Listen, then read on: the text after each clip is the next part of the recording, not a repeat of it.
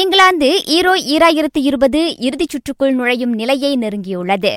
இன்று காலை நடைபெற்ற குழு நிலையிலான தகுதிச் சுற்று ஆட்டத்தில் இங்கிலாந்து பல்கேரியாவை ஆறுக்கு சுழியம் என பந்தாடியது. இறுதிச் சுற்றுக்குள் நுழைய இங்கிலாந்துக்கு தேவைப்படுவது இன்னும் ஒரு வெற்றி மட்டுமே. பிற ஆட்டங்களில் பிரான்ஸ் துருக்கியுடன் ஒன்றுக்கு ஒன்று என சமநிலை கண்டது. நடப்பு வெற்றியாளரான போர்ச்சுகல் ஒன்றுக்கு இரண்டு என உக்ரைனிடம் அதிர்ச்சி தோல்வி கண்டது. இதனிடையே போர்ச்சுகலுக்காக கோல் மன்னன் கிறிஸ்டியானோ ரொனால்டோ போட்ட அந்த ஒரே கோல் அவர் அனைத்து ஆட்டங்களிலும் இதுவரை அடித்துள்ள கோல்களின் எண்ணிக்கையை எழுநூறாக அதிகரித்துள்ளது.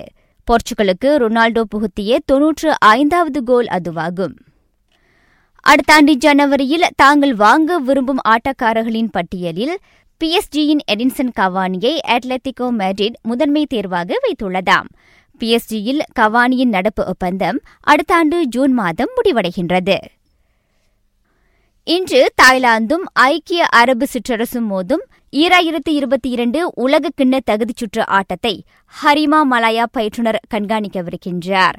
அடுத்த மாதம் மலேசியாவை சந்திக்கும் தாய்லாந்து அணியின் பலம் மற்றும் பலவீனத்தை தெரிந்து கொள்ள தமக்கு ஏதுவாக இருக்கும் என தன் செங்ஹோ கூறினார்.